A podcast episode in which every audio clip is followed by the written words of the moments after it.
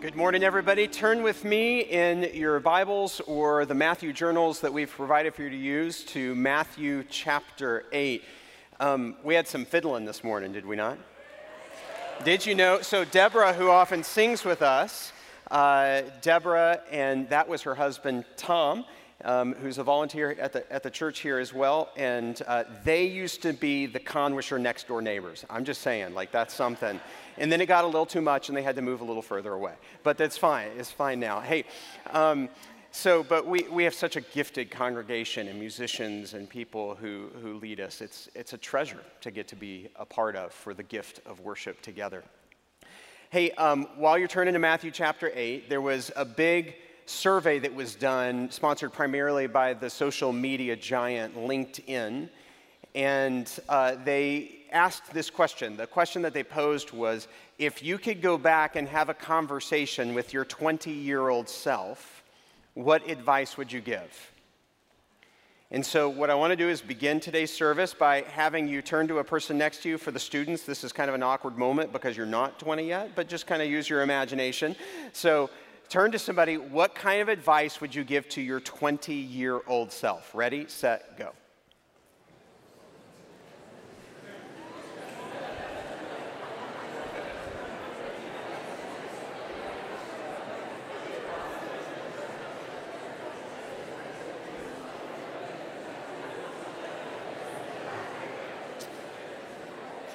There was a guy at the, the first service today who very clearly just shouted out, buy Apple stock. That was how, that's how he would talk to his 20 year old self. Um, well, they, they actually did thousands and thousands and thousands of answers of these and then kind of coalesced them and kind of you know, group them together into like answers. And by far and away, the largest category, which they put with this umbrella above it, was the advice that action beats deliberation. And that's kind of a fancy phrase. So let me, let me say what that means. Is that when we're 20 years old, we're still trying to figure out kind of who we are and what do we want to do with our lives and who do we want to do life with in terms of friendships and soulmate and that kind of thing. And a lot of the times, the trap that we can fall into is that we think we have to have all of that figured out before we take a step. And that the most consistent advice that would be would be to go back and say, hey, hey, you don't need to have it all figured out. You just need to keep taking the right kinds of risks. You just need to keep taking those steps and to learn iteratively from taking those steps and to recalibrate and to keep moving your life in the right direction. And that's not just good advice for somebody who's trying to grow up, that's really good advice for us spiritually that action beats deliberation. It has been said that Presbyterians are a kind of people who are educated beyond our level of obedience. And what that means is, is that as Presbyterians, we like to go to the classroom and we like to go to the study and we like to figure things out theologically and biblically but that doesn't necessarily change, uh, change us from the inside out and lead us to an activated life. And so, we in the spiritual family of faith, we like to deliberate, we don't necessarily like to act. But action beats deliberation. And what we're about to see is how Jesus holds together both word and action. And in fact, you see this, in, and we're going to just, it's one of the larger trends that we're going to notice in the book of Matthew that Jesus will teach for a while and then he will minister for a while. And then he will go back and he will teach some more and he will minister some more. And what we've seen recently in our Matthew journey, walking chapter by chapter through this throughout the course of this year, in chapters five through seven, we saw Jesus explaining and giving the Sermon on the Mount. And this is basically Jesus expounding on the Ten Commandments. And I had never seen this before, but this year I counted and noticed in a commentary that picked this up as well that in Matthew's chapters 8 and 9 that there are 10 different miracles, that there are 10 healings. In other words, what's happening in Matthew 5 through 7 is Jesus is the new Moses who's re giving the law. And that Jesus is also the new Moses in helping to liberate us. You know, remember that contest of the 10 plagues that takes place in Exodus? Jesus is doing that again and anew over the contest of who is in charge, but instead of it being 10 different forms of pestilence and disease, it is 10 miracles of healing and restoration. And so Jesus is the new Moses leading us through this.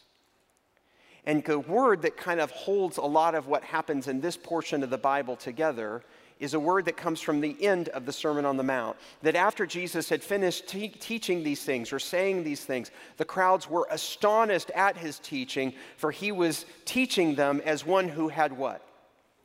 Authority. By the time you get to the end of the book of Matthew, it is all authority on heaven and on earth has been given to me. And so Jesus taught them in such a way in the Sermon on the Mount of like, hey, he's not an ordinary teacher. He is teaching with a different kind of authority.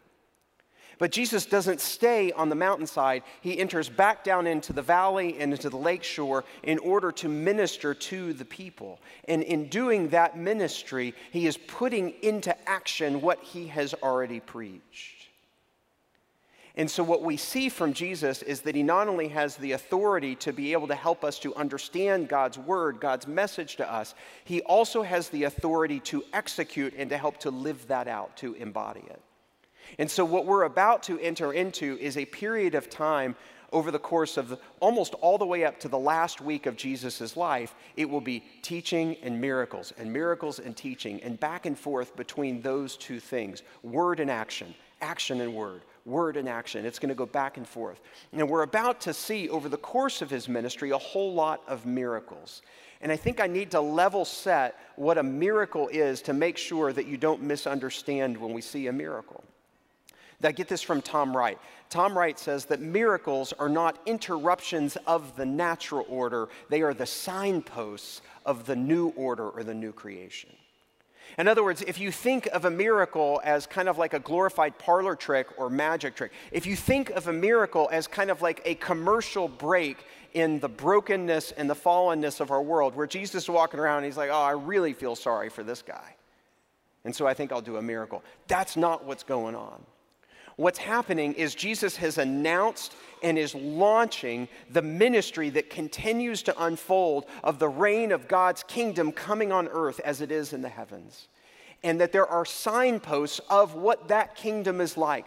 When we live in the kingdom of Christ, we get to see healing, we get to see restoration, where our brokenness and our tears and our disease are taken away. And so miracles are not these little interruptions, they are these signposts pointing us to the reality that is already here and yet is coming at the same time. And so Jesus is on the mountain and he preaches and now he enters into our lives to minister to us. And we're about to see two stories. One of the other things that we have a tendency to do, we don't tend to read the Bible systematically like what we're doing right now in church together. And I hope you're on this journey. I hope you've gotten one of these journals and you're doing it with us. We don't tend to read the Bible systematically and in continuity. And we don't tend to read stories together, we tend to read them in isolation. And what we're about to do is to put two stories together, and we will see in the juxtaposition of those two stories things that we wouldn't see if we were just looking at them alone. Matthew chapter 8, starting in the first verse. When Jesus came down from the mountain, great crowds followed him, and behold, a leper came to him and knelt before him, saying, Lord, if you will, you can make me clean. And Jesus stretched out his hand and touched him, saying, I will be clean. And immediately his leprosy was cleansed. And Jesus said to him, See that you say nothing to anyone, but go and show yourself to the priest and offer the gift that Moses commanded for a proof to them. And when Jesus had entered Capernaum, a centurion came forward to him, appealing to him, Lord, my servant is lying paralyzed at home, suffering terribly. And he said to him, I will come and heal him. But the centurion replied, Lord, I'm not worthy to have you come under my roof, but only say the word, and my servant will be healed.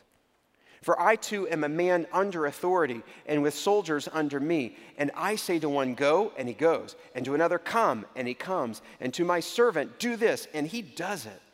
And when Jesus heard this, he marveled and said to those followed him, Truly I tell you, With no one in Israel have I found such faith. I tell you, many will come from east and west and recline at table with Abraham and Isaac and Jacob in the kingdom of heaven.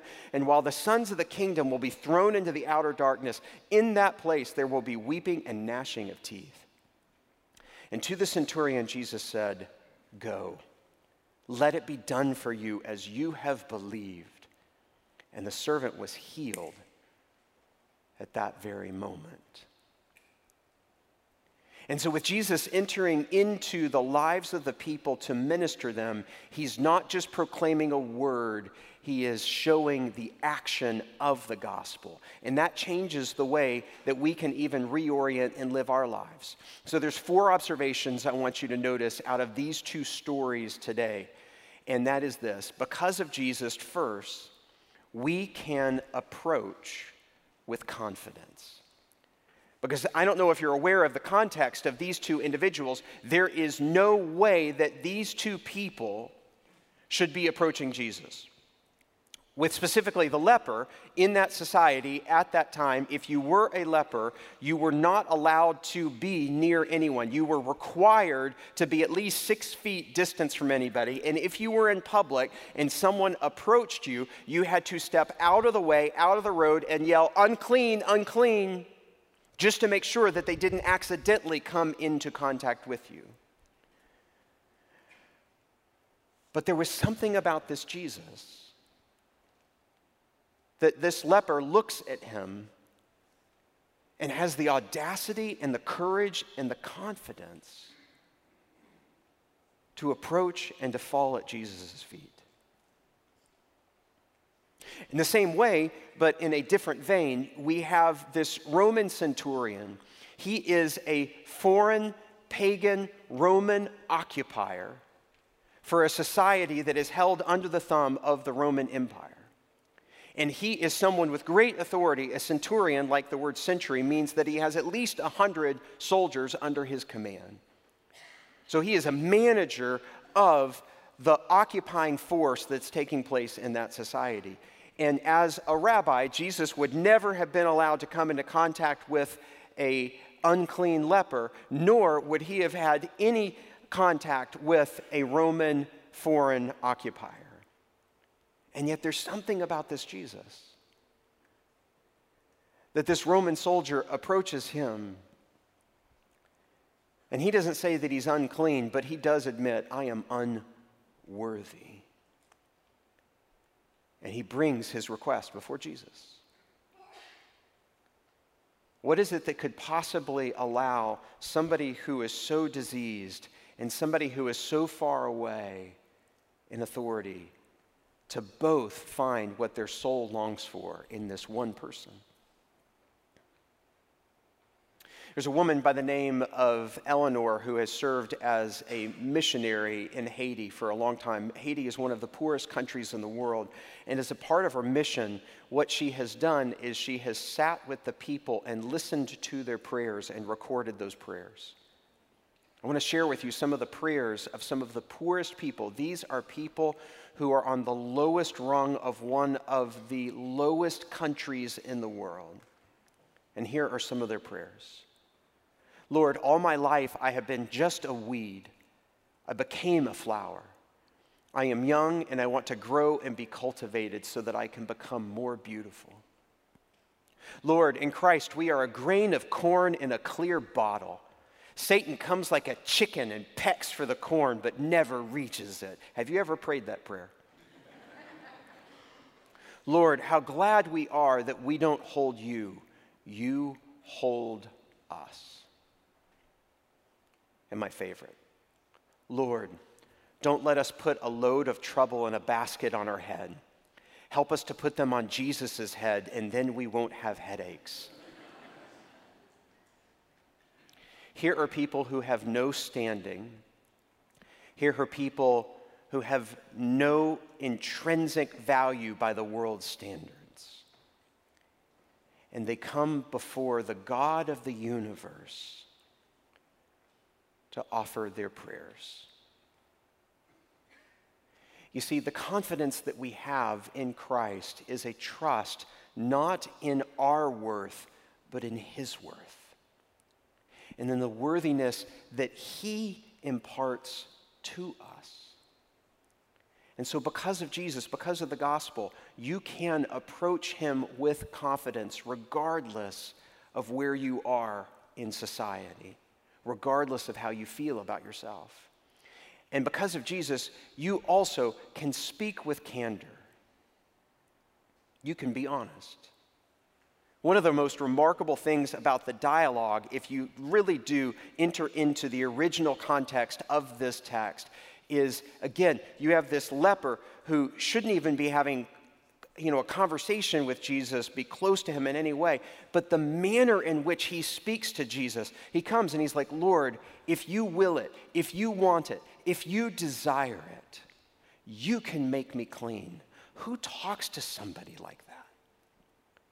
In the same way, when the centurion comes to Jesus, he's like, Lord, my servant is suffering terribly. There's no beating around the bush here, there's no artificial harmony. And Jesus is even honest in this discourse when he turns to his friends and he says, I, I tell you, I've never seen faith like this in Israel. What is it about the nature of Jesus' presence and his action that enables us to speak freely and candidly? And why doesn't that happen more? Let me see if I can illustrate with a guy by the name of Dan Ariely, who's a behavioral economist. And one of his early kind of long-standing practices in research what had to do with honesty. In fact, he published a book that was called The Honest Truth About Dishonesty.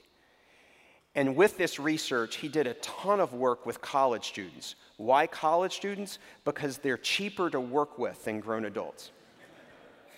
They're desperate for a little bit of money to participate in the survey. And he did this not just in the United States, but in different countries at different universities with different socioeconomic and cultural assumptions. He worked with 30,000 college students and had them take a test.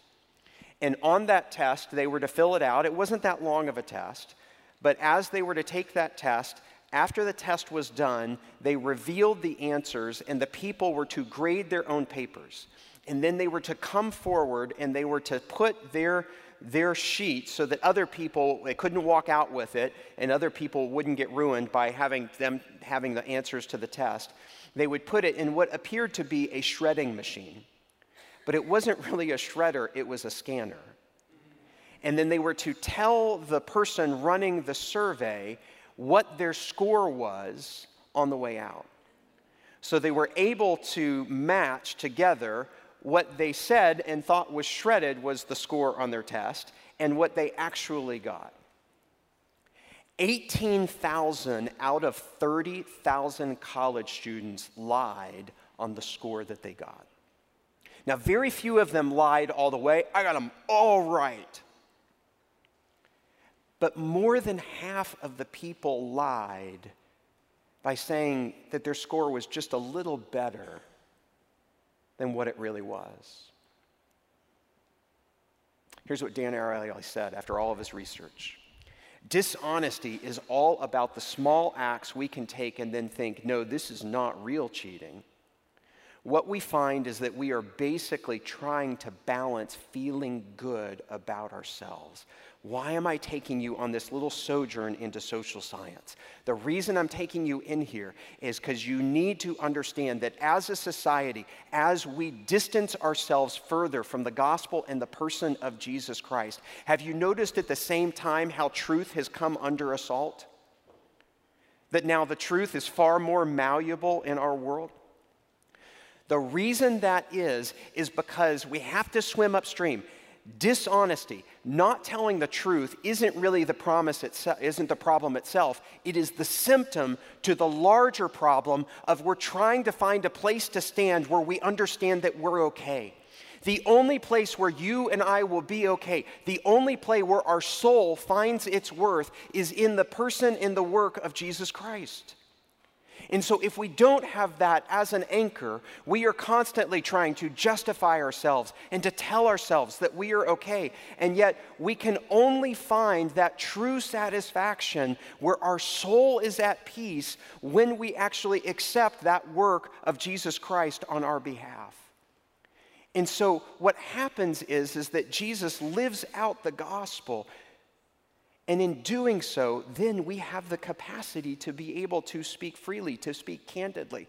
We can be on the lower rung of the ladder, and if we have the good news of Jesus Christ, we can speak to somebody who's above us, and we can speak plainly and speak directly. We can be higher up on the social status ladder, and we will not use that to lord it over to someone else we will be able to talk, speak directly and candidly with other people. Honesty will only be found with the gospel. Now, I could, are you getting this? I could keep talking about it, but I have two more points. Are you tracking with this? Because this part's really important. The problem that we have with the truth today is a problem in the acceptance of the gospel. It is not a problem with truth itself. We have to get to the root. And so, because of Jesus, we can approach with confidence. Because of Jesus, we can speak with candor, with honesty. Because of Jesus, we can receive with mercy. Do not miss the most remarkable feature of this story that this leper comes and approaches Jesus. And Jesus could have healed him by just saying, Your sins are forgiven, I heal you, whatever thing that Jesus wanted to say.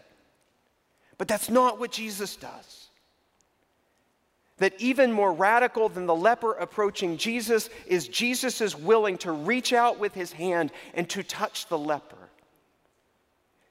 We see from the story with the Roman centurion that Jesus has the authority, he has the power just with a word to heal someone. Jesus doesn't have to touch him, he chooses to touch him.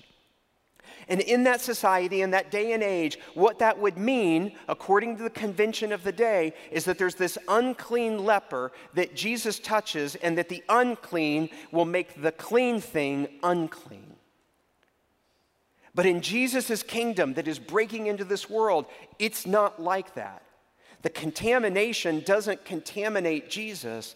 Jesus, as the clean one, makes the unclean clean. Are you tracking with that? It's the very opposite. Instead of making us, instead of us making Jesus unclean, Jesus makes us clean. And I also don't want you to miss here that the mercy that is available in these encounters with the soldier and the individual. Did you notice that the, the leper comes with a concern for himself, the soldier comes with a concern for another? And Jesus wants to minister to both. Never, ever, ever underestimate the power of an intercessory prayer.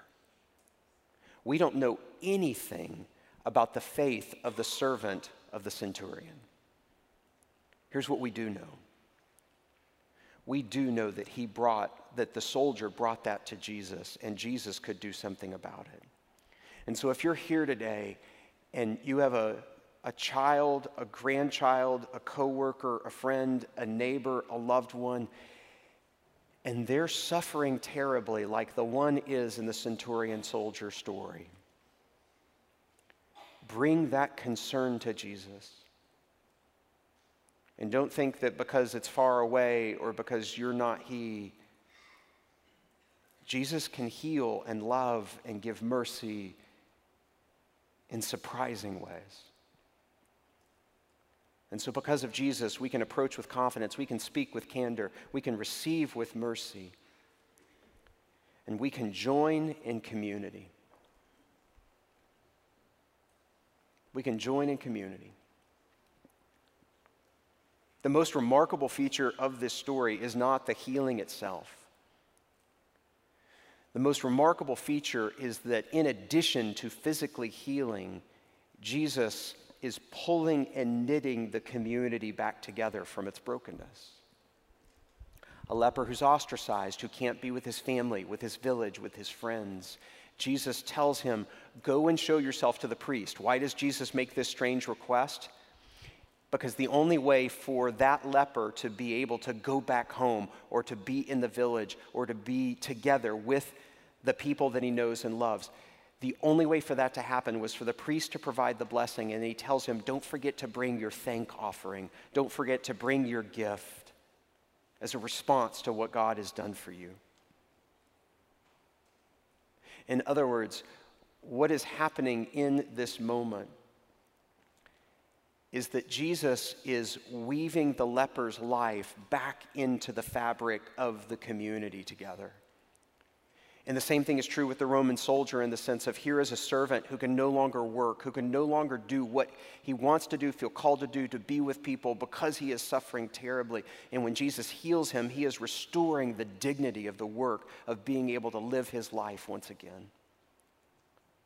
And so Jesus is reaching across different sectors of society, and he's pulling those pieces of the frayed edges back together. It's a good thing that our society is so unified today that we don't need that kind of work, right? Do you ever read the uh, Edelman Trust Barometer, or is this a nerd alert and I'm the only one who does this? There's a report that comes out, it's a very detailed report. Um, and I was amazed by what I saw this year from last year's report. This is under a section that they did where they studied how ideology has become identity. Don't miss this. If a person strongly disagreed with me or my point of view, I would, first of all, help them if they were in need. 30%. If you disagree with somebody, you're 30% likely to help them. If I disagree with somebody or my point of view, I am 20% likely to be willing to live in their neighborhood. If I disagree with you strongly about something, I am 20% likely to be willing to be your coworker. Don't miss this. In other words, in the opposite, 80% of us are not willing to work with somebody that we disagree with. 80% of us are not willing to live in the same neighborhood with people that we disagree with. That 70% of us are unwilling to help someone in need if we know that we disagree with them. And so, my friends, if you're a part of that supermajority in those statistics, I need you to understand that you are not going to like heaven. You're just not.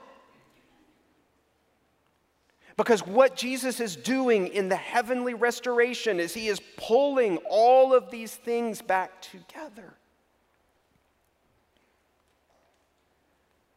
There's a woman by the name of Sarah who moved to Dallas and she was kind of running ragged, trying to live her life in such a way where she's chasing the, the flashiest, latest object and desire. And she hit midlife and she just started to reflect what, what are those places in my life where I truly feel alive? So she went to her dad, who's a woodworker. And she said, Dad, would you be willing to make me a table that could seat 20 people that I could put in our backyard outside. And her dad said, Sure, but what, why do you want a table that big? And she said, 2,000 years ago, a man said that the most important thing in life was to love our neighbor. And I want to do that. She said, I have a dream to serve 500 people at a table in my backyard. And so her father made the table. This is the table. They put it in the backyard, they hung some lights from the oak tree. And in the course of a year, she hosted over 500 people at her table. By the time I read the article, she had hosted over 3,000 people at her table. And that her dream had shifted to now she wants people to be able to order one of those tables in every state in the country with the express purpose that at those tables that her father has made, that people will be gathering in Jesus' name to love their neighbor.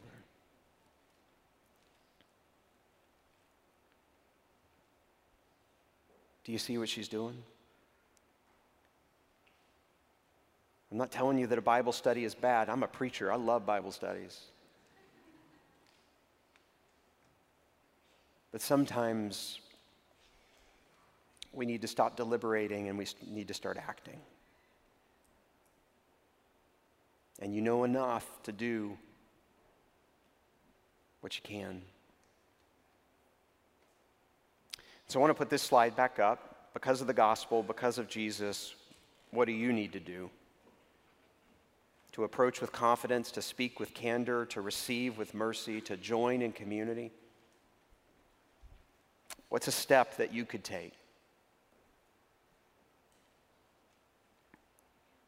It'd be really easy to leave the sanctuary and be inspired by what we've learned in the text and to make the mistake that we need to tell our 20 year old selves in faith that action beats deliberation. So, what are you going to do? Let's pray. Our gracious and heavenly Father, forgive us for our inaction, for the fact that we are so educated beyond our levels of obedience. Will you unite within our hearts both your word as well as the willingness to put it into practice? Thank you that the authority that you had from the Father is something that you share with us and that our own lives can be signposts, little miracles of the kingdom breaking into this world.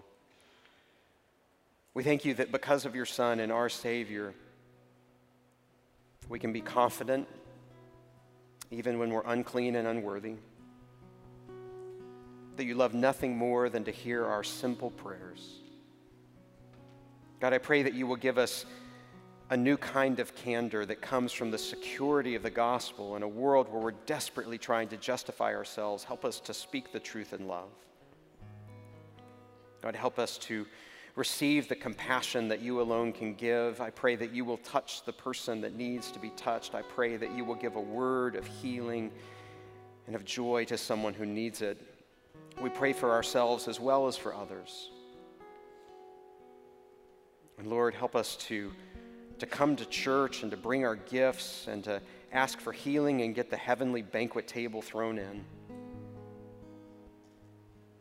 May the trust barometer of our lives go up way higher than they are right now as we are willing to sit at neighbor's table. Move us, God, not by our worth, but by your faithfulness. We pray in Jesus' name.